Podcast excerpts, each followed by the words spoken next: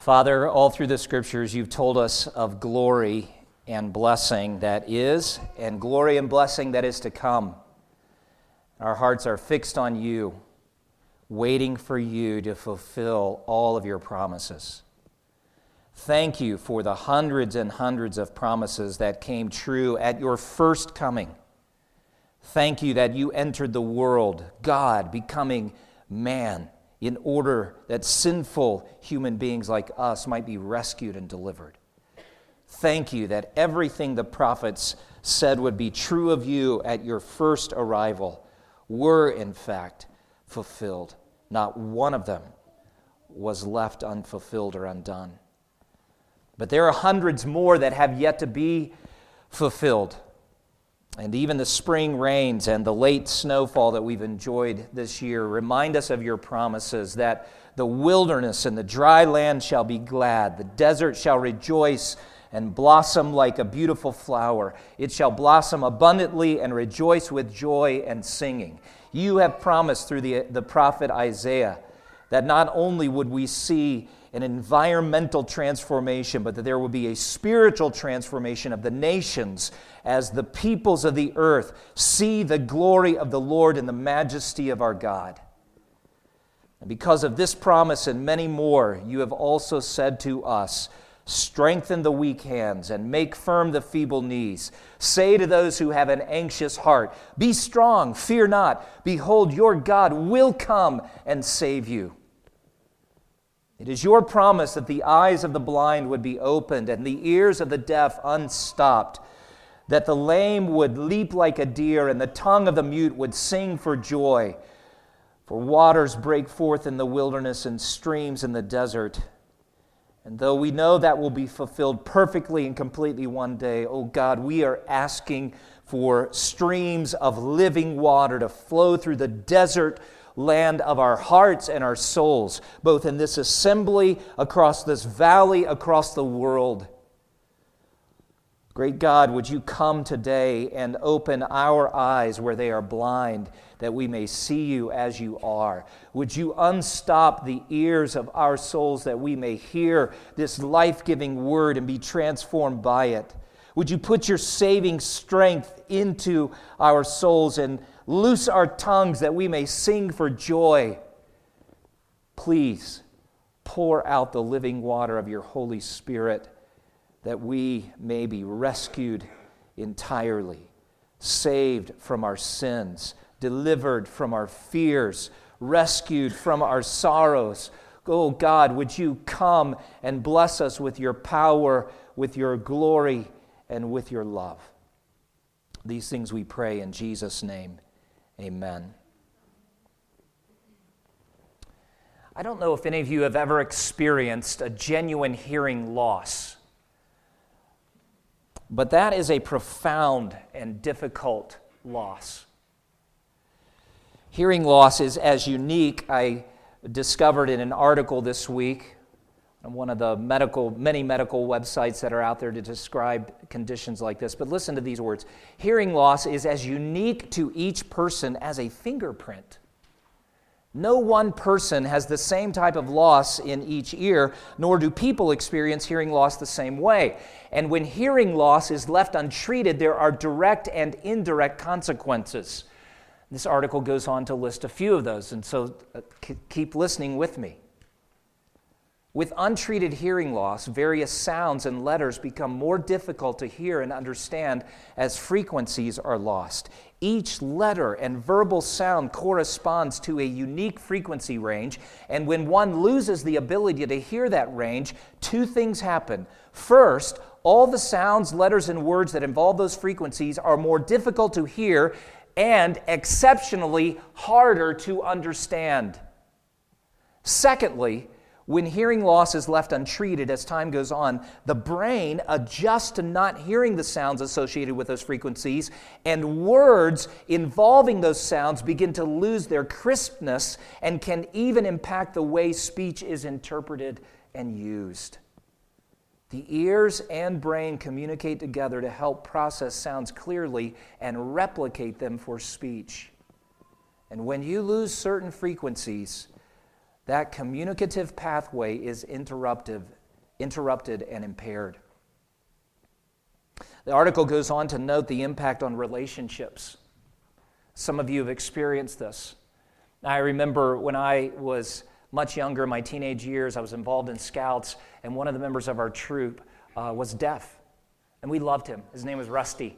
And he always made life interesting, and he was so enthusiastic about life, but there were moments where you just could not understand what he was trying to tell you. He had brothers who were also in scouts, and so we were thankful for them because they, they could sign to one another and, and interpret for Rusty. But if Rusty were ever alone with some of us who didn't know sign language, we, we felt severely limited in our capacity to communicate with him, and it impacted our relationship. And this article goes on to say that relationships with untreated hearing loss can be challenging as conversations and social outings are not conducive to understanding speech. Sometimes loud group environments make it difficult not only to hear, but also to understand what is being said and who is speaking. Untreated hearing loss can thus become a stressful issue for not only the one with untreated hearing loss, but for that person's friends and loved ones. Over time, this may even lead to the person with untreated hearing loss to become isolated and avoid social events. Now, if you've experienced this personally or you've lived with someone who has a condition like this, then you would understand that deeply, personally. It may even be hard to hear just a brief summary of that because it takes you back to some of those very difficult relational challenges that you've known or experienced.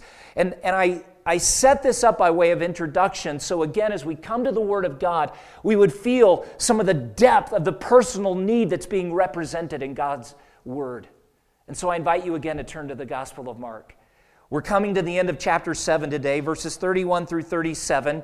And the little heading that the, the editors of this particular of my Bible have inserted, which may be exactly what yours says if you're reading the English Standard Version. It's not the inspired text, but a little heading says, Jesus heals a deaf man. But there's so much more to this story than just the fact that the all powerful God is going to work and speak in a particular way, where a man who has a physical impairment uh, goes away healthy and whole. There's all kinds of, of personal tension and difficulty and challenge that is loaded into a story like this. And again, as we come to the Word of God, you must come asking at least two questions. The first is this Who is this Jesus? Who is he really? Not what have I imagined him to be or what, is, what have I maybe uh, been taught that he is, but what does the Word of God reveal him to be? And then the second question needs to be phrased something like this what is he actually trying to reveal about me? Because when God gives us his word, he's always trying to lead us to that place, not only where we discover and realize truth about him, but where we actually see ourselves as we are. Now, remember, in its context, Jesus has been giving parables and teaching, and one of the questions that he asked his own disciples is this Are you also without understanding? That is, are you listening to my lessons and hearing these parables and yet you're not getting it? You see, there's a kind of spiritual deafness that they are living with. And you know, so are we. Apart from God's powerful divine intervention, we would just live our lives deaf to all of His truth, deaf to His work in, in the world, deaf, and consequently, because we're deaf, unable to speak as we ought. So carry that little bit of introductory context into these seven verses and follow along as I read Mark 7, verses 31 through 37. Then he, that is Jesus, returned from the region of Tyre and went through Sidon to the Sea of Galilee in the region of the Decapolis. And they brought to him a man who was deaf and had a speech impediment, and they begged him to lay his hand on him. And taking him aside from the crowd privately, he put his fingers into his ears, and after spitting, touched his tongue. And looking up to heaven, he sighed and said to him, Ephphatha, that is, be opened. And his ears were opened. His tongue was released, and he spoke plainly. And Jesus charged them to tell no one, but the more he charged them, the more zealously they proclaimed it. And they were astonished beyond measure, saying, He has done all things well. He even makes the deaf hear and the mute speak. Well, again, it's an amazing story. So here is a man who is severely limited by this physical handicap. There's some, uh, some commentators and scholars who think that perhaps he had lost his hearing over a period of time. The text doesn't indicate it, but there are some things here in, in describing his particular condition that may point that particular direction. Um, it's clear that his inability to hear uh, actually limits his ability to understand, but there's certainly more. And Mark makes a point of saying there is a speech impediment. And he uses a word, and I'm going to just throw something out here that you need to hang on to, and I'll come back to it later. But there's, a, there's an unusual word that Mark uses. It's a very rare Greek term. And I often, I don't like to get bogged down often in, the, in, in, some of those nuances of the Greek in the New Testament or the Hebrew in the Old Testament, but I do think it is worth noting that Mark has apparently used a very rare term to describe the speech defect of this man. And we need to ask why. It's not evident to us as English readers and English speakers, but it's there in the text. And, and so we're going to answer that later. You just file that little one away that, okay, Mark used an unusual term. Why would he use an unusual term to refer to this man's speech impediment? What is apparent is he has difficulty speaking. So it's a man who is in need of, of Christ's healing. He's also a man who's in need of Christ's blessing. And, and we see some of that indicated there by the friends bringing him and asking Jesus very simply, lay your hands on him. Now, remember again, Jesus is ministering in predominantly Greek controlled areas at this point. He's not in the heart of, of Jewish Israel at this point. He's left Tyre and Sidon, two towns that were Greek, Hellenistic uh, regions. Uh, he just performed a powerful miracle with the Syrophoenician woman's daughter. Well, he's gone to the Decapolis. This is also a predominantly Greek area. And so these friends of this man come to Jesus and say, they're begging him, please lay your hands on him. And Jesus is known as a powerful healer, isn't he? All through the Gospel of Mark, he's been healing people of all kinds of diseases and infirmities and ailments and demon possessions. There's no doubt he has that power. Now, in Greek culture, the, the powerful healers were noted for all kinds of means and methods. And some have noted uh, out of historical accounts that these healers were noted for attempting cures by the application of various balms, some of which were rather unpleasant. An example of those from a second century inscription, so this would have been later than the time of Christ, but still close enough to maybe give us some idea. Uh, it actually ordered a three day application of a balm made from the blood of a white rooster mixed with honey and eye salve for the recovery of sight. It does sound rather unpleasant. Somebody should have told them about essential oils. Might have made for better uh, opportunities, right? Well, the friends know that there's no concoction available to them that can actually do for this man what needs to be done, but they know that the hands of this healer have power in them. And so they're saying, Would you please bless him? Lay your hands on him and bless him. Jesus is a powerful healer, but look at verse 33. He's a personal healer. And this is one of the things that marks him as, as a genuine, God sent healer. He's not looking to make a show out of this.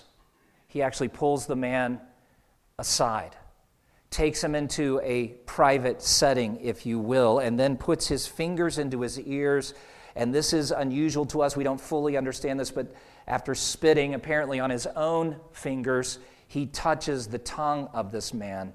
It, and it actually, again, think about what this man has experienced since this hear, hearing loss, whether he was born with this condition or underwent some kind of disease or experience that, that, that took away his ability to hear, and then over time he's losing the ability to speak clearly. Think about what it must have meant to him that this healer takes him into a private setting, removes him from being in the public scene where he can experience that kind of ongoing frustration that he's known every day, and no doubt that kind of judgment and criticism from other people. Because remember, he does live in a culture, even though we're not in the heart of Jewish Israel we're still close enough to it and a part of it where many people, like even Jesus' own disciples in another situation, would say, Who sinned, this man or his parents, that he should be deaf?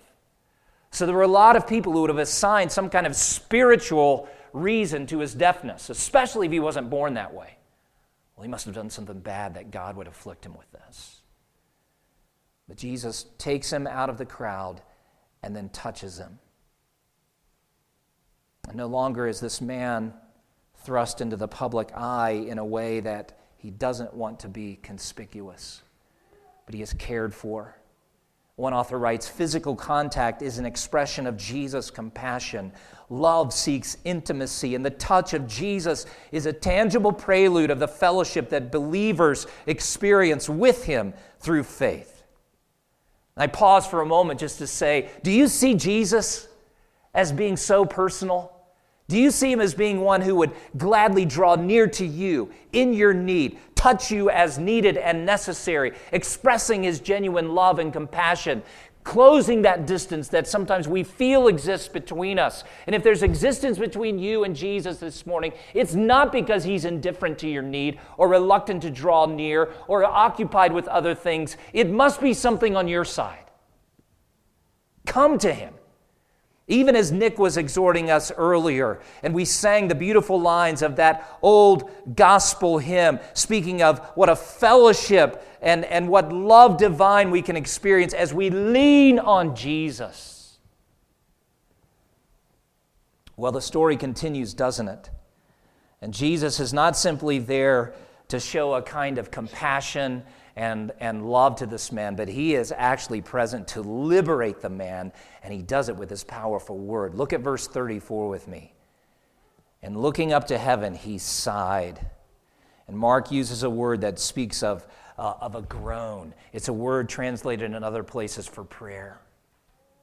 And here is the, the Lord of glory looking heavenward, reminding us again that he's come to do the will of the Father. In the same way that he broke the bread and began to share the fish, he, he looked heavenward at that point. And so his, his prayers are ascending to his God and our God, to his Father and our Father. He sighs heavenward, and then after sighing, the text says that he speaks.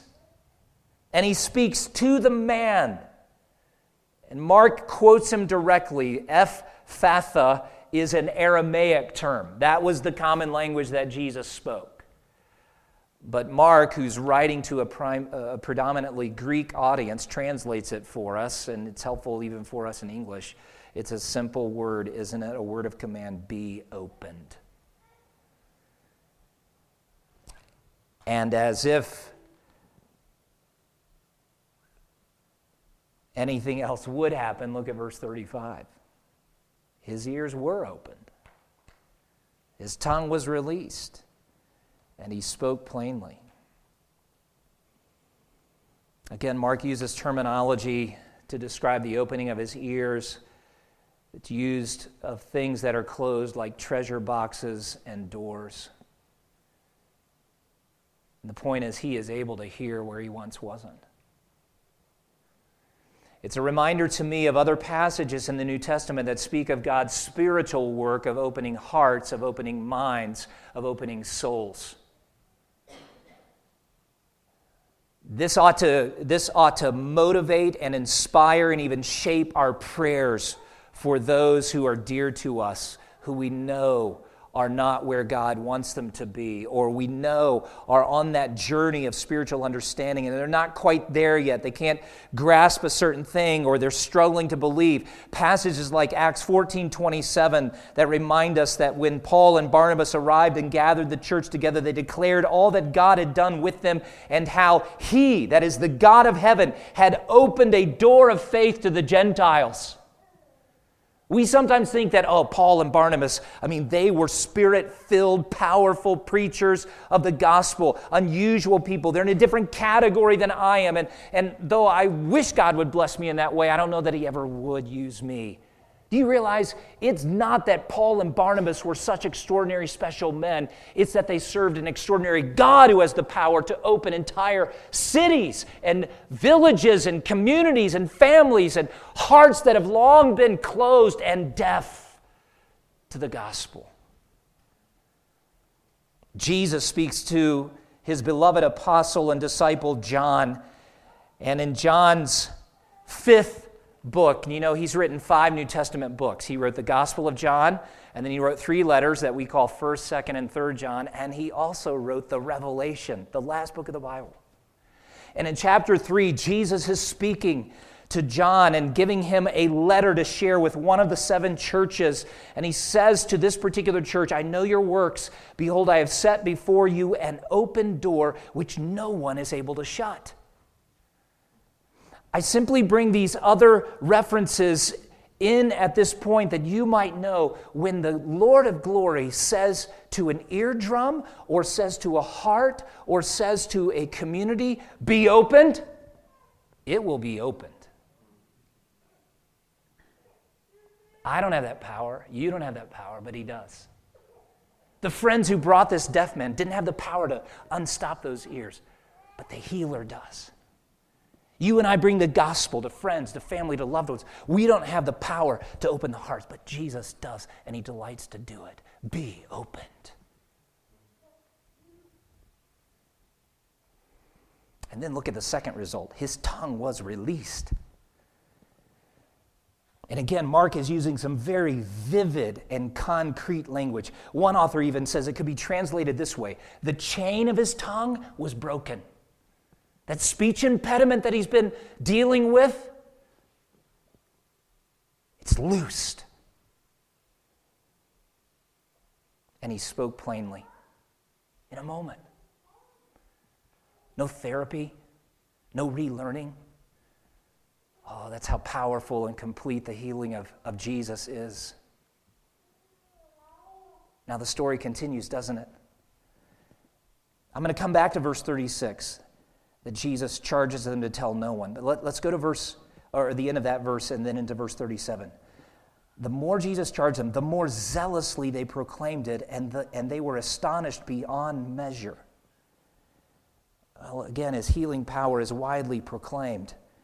And, and Mark says the crowd zealously proclaims this miracle. I mean, they're just shouting it loud and, and they're just publishing this news abroad. And why wouldn't you? I mean, how, how could you keep this news to yourself? Zealously is a word that just says more abundantly, emphatically. I mean, it's just like they, they were, the, the idea is that they're just saying it over and over and they're spreading out and they're telling whoever they encounter. And then look at verse 37 and they were astonished beyond measure. And again, we've encountered this term before, descriptions like this of the works of Jesus. Uh, to put it in, in more of our modern day vernacular, it's just kind of like, man, they are blown away. Knocked out of their senses would also be one way you could, you could translate this. It's an astonished affirmation because then they say, He's done all things well. And when they describe that work as well, there is a little echo, I believe, of what we read all the way back in Genesis 1 in the creation account where after each day God sees what he has done and he says it was good. It was good. And at the climax as recorded in Genesis 1:31 God himself assesses the 6 days of creations and behold Moses writes it was very good. Same kind of terminology there. Good well just depending on on, on how we would write it or use it even in our language.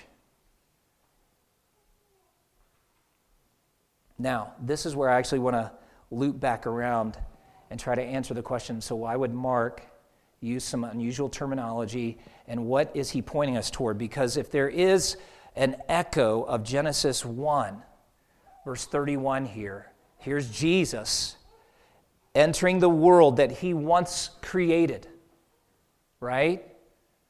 Colossians, among other passages, tells us that he not only created all that is, uh, he upholds all things by his powerful word. So I'm struck by the fact that this is the Creator who once upon a time created all that is, but something has changed it.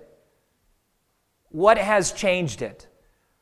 Well, if you kept reading from Genesis 1 through chapter 2, you would come to chapter 3 and see that Adam and Eve commit treason against God and they sin grievously. And at that point, God pronounces a curse that includes pain in childbearing and pain in producing food to eat. Sweat and sorrow, death and disease and decay enter the world. And that includes the loss of hearing and the ability to speak. Not every person has suffered that particular manifestation of sin. Not every person experiences the impact of, of sin's curse in this particular way. But in the same conversation where God pronounces the curse, he promises that through the woman, a curse reversing offspring will be born. Genesis 3:15, we sometimes call it the first gospel. There's the promise of hope.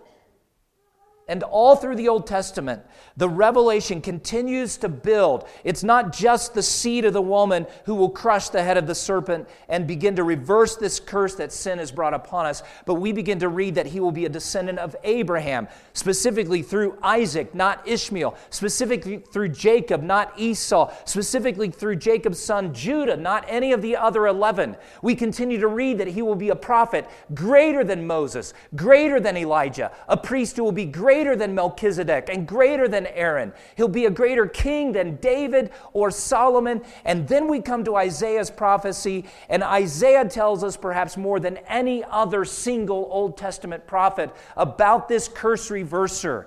He writes that Messiah will be called the wonderful counselor, the mighty God, the everlasting Father, the Prince of Peace, the glory of the Lord, the Holy One of Israel. He will be a witness to the people and a leader and commander of the peoples. Isaiah calls him the great I am, who is called, as Matt alluded to earlier, Emmanuel, God come to be with us. And when he comes, Isaiah says, he will establish a kingdom. And one of those descriptions is found in Isaiah 35. And listen to me as I read verses 5 and 6 and 10. Then the eyes, that is, when this king arrives, the eyes of the blind shall be opened, and the ears of the deaf unstopped. Then shall the lame man leap like a deer, and the tongue of the mute sing for joy. And the ransomed of the Lord shall return and come to Zion with singing. Everlasting joy shall be upon their heads. They shall obtain gladness and joy, and sorrow and sighing shall flee away. Are you hearing words in that passage that are, uh, that are coming straight out of Mark's story at the end of chapter 7? Well, here is one of the really wonderful moments where you say, wow, I think Mark may have been doing something intentionally. That little word, that very unusual word for the speech impediment, if we could read the Greek copy of the Old Testament, guess where you'd find it? Isaiah 35. We can't be sure. We'll just have to ask Mark when we get to heaven. But if it's just an accident, it's one of those things where you're like, wow. And we know that the Bible didn't come to us by accident, right? Peter tells us that holy men of old spoke as they were carried along by the Holy Spirit. I think the Holy Spirit carried Mark's heart and mind back to Isaiah 35 as he wrote this story to say the things that were promised about Messiah, the great king, 700 years before this particular event. This is the start of their fulfillment. And Jesus looses this tongue because he is the great I am. He unstops this man's ears because he is the promised one. Now, Isaiah speaks of something so much greater than one event with one man. He's talking about nations experience this, experiencing this kind of liberation. That ought to give every one of us great hope. Great hope that the word that has started to be fulfilled will be completely fulfilled. There's no doubt that Mark has been telling this gospel account and recording it for us in a way that, that we have to conclude this is our God. Jesus is our only Savior. Jesus is the only King. Now go back to verse 36 with me. Because as great as this work is, does it not strike you as odd that Jesus would say, Don't tell anyone? Well, his command reminds us that there's actually something greater that needs to be voiced abroad than physical healing. You say, what, what, what do you mean? I know it's not right in this text yet, but it, it's coming. We're setting some things up. I, I look at this and I say, humanly speaking, why wouldn't you want people to spread this news? And, and why would you even stop this man from saying, Can I tell you what Jesus did for me? I would think you would want this man in the front office of, of your communication team or your PR group, right? I mean, you'd put him on billboards, and, and I mean, you'd pay big money to bump him up to number one in the Google search. And I mean, you'd, you'd want this guy out here, right? Everybody knows that the best marketing in the world is word of mouth from a satisfied customer. Do you remember back in chapter 1 where Mark described Jesus' powerful healing of the leper?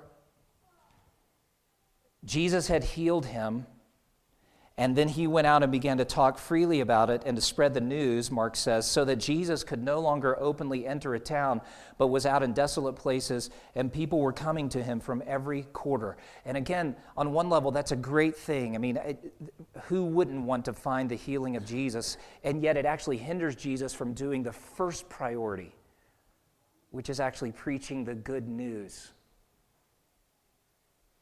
And what is that message of good news? The good news is that this is the Savior who came to die for our sins. The really good news is not simply that you and I have hope of being healed of every weakness or infirmity one day, but that we could be delivered from our sins. One author writes The command to silence is a reminder that knowledge of Jesus by his wonders alone is inadequate knowledge adequate knowledge of Jesus and hence proclamation about him must await the revelation of the ultimate mystery that can come only through his suffering and the cross. You see, Jesus' great priority is not simply the healing of bodily ailments and the relief of physical handicaps, but his great purpose and mission is to heal our hearts of sin that would destroy us forever, to cleanse our souls of real guilt that we incur as we offend the Most High God and as we break His commandments and, and go our own way, as Paul describes in Romans. We're deaf in a way that can only be remedied by the blood sacrifice on the cross. We are mute in a way that can only be cured by His atonement. Our sin has stopped our ears and has tied our tongues so that we cannot know him for who he really is, and consequently, we cannot proclaim or sing the praises of the cross the way we should. That's the priority message. And that would be why Jesus says, please don't tell anyone. He's on a mission. And the mission is the cross. I noticed that in the course of our singing um, this morning, we actually sang a couple of texts that, that are really old. Fairest Lord Jesus, I think that has a date of the 1600s. Did you notice that perchance, Nick? Not trying to put you on the spot. Any el- anybody else see that? Um, and it's a wonderful thing that we can sing hymns that remind us we are, we are not the first generation to know these things. God has been revealing himself for thousands of years and he's never left a generation without a witness. And our hymns are a reminder people three, four, five hundred years ago and way beyond who were singing as they experienced this spiritual uh, healing. Some of our most beloved hymn writers uh, in the English language are the Wesley brothers, John and Charles. And you know, it's interesting to me that they actually attempted to do mission work before they were converted. They were very religiously inclined and actually graduated from Oxford University. This would have been the early 1700s. And after graduation, John and Charles decided to sail to America, which was the New World at that point. They wanted to minister to the rough colonists under General Oglethorpe in the colony of Georgia. And their desire was to evangelize the Indians. The Wesleys soon became disillusioned with the situation there, however, and after a short time returned to England. And as they crossed the Atlantic, John and Charles were much impressed by a group of devout Moravians who seemed to have such spiritual depth and vitality, as well as genuine missionary zeal. After returning to London, the Wesleys met with a group of Moravians in the Aldersgate Hall. Here in May of 1738, both brothers had a spiritual, heartwarming experience, as they described it realizing that even though they had been so zealous in religious activity, neither had ever personally known God's forgiveness or real joy. But from that time on, their ministry displayed a new dimension of spiritual power, and that because, that's because they were genuinely converted. The old hymn, Oh, for a Thousand Tongues, was written by Charles in 1749 on the 11th anniversary of his conversion. It was inspired by a chance remark of an influential Moravian leader named Peter Böhler, who expressed his spiritual joy in this way Oh, Brother Wesley, the Lord has done so much for my life. Had I a thousand tongues, I would praise Christ Jesus with every one of them. And these words of personal testimony by Charles Wesley have provided a moving vehicle of worship for God's people for now 270 years. We're going to sing these very short stanzas of this great hymn as a closing song of worship. And I, I also pray that you can sing it as a genuine testimony. But you know, if your soul is still bound up and the tongue of your heart hasn't been loosed yet because you've experienced the cleansing that comes through the blood of Jesus Christ, through knowing your sins are forgiven, that you've been brought into God's family, adopted, redeemed, justified, reconciled, so many other terms that we could pile onto this. Oh, would this be the day where you would just say, Oh Lord God, give me ears to hear you and loosen the tongue of my soul that I may praise you as you deserve? That I may praise you as one who has been converted. Will you bow your heads with me, please, before we sing? I think it is admirable to say, oh, for a thousand tongues to sing, but you know, maybe you just say, Lord, just give me one tongue. Just one. Where are you in your relationship with Jesus Christ today? Have you experienced the powerful deliverance from your sin? You say, I'm not sure. Call on Him right now. Just admit, Lord God, I'm, I'm sinful. I need your forgiveness. I'm asking you to remove the guilt of my sin. Give me a clean heart. Take away my spiritual deafness and give me a spiritual tongue. I want to know you. I want to serve you. I want to praise you. God, here I am. Take me as I am.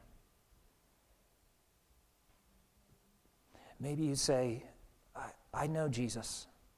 I've just kind of wandered away. It's not like I've lost my spiritual hearing completely, but heart's a little hard, soul's a little calloused over, and there's not much praise coming out of me right now because I've been doing my own thing, living in sin, choosing my own way over God's. Oh, you know, he, he stands before you today saying, Come to me. Let's make this right. Will you do that? Father, each one of us has significant need for you at this moment. We're not here to compare our sins one to another, whether small or great. Sin quenches your spirit and it hinders our capacity to hear you and to respond in praise to you.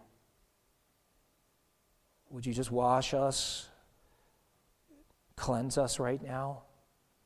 Only the blood of Jesus has that power. So we're asking for that cleansing by faith.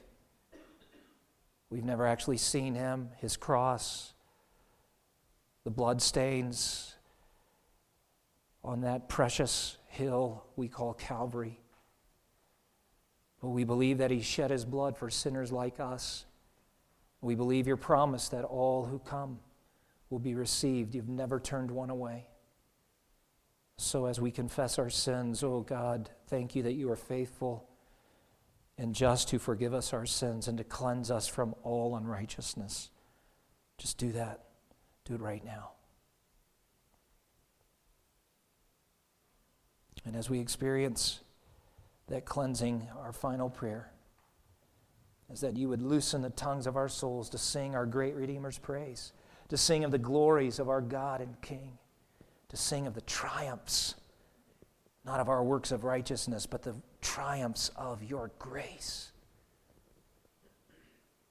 We pray these things in Jesus' name. Amen.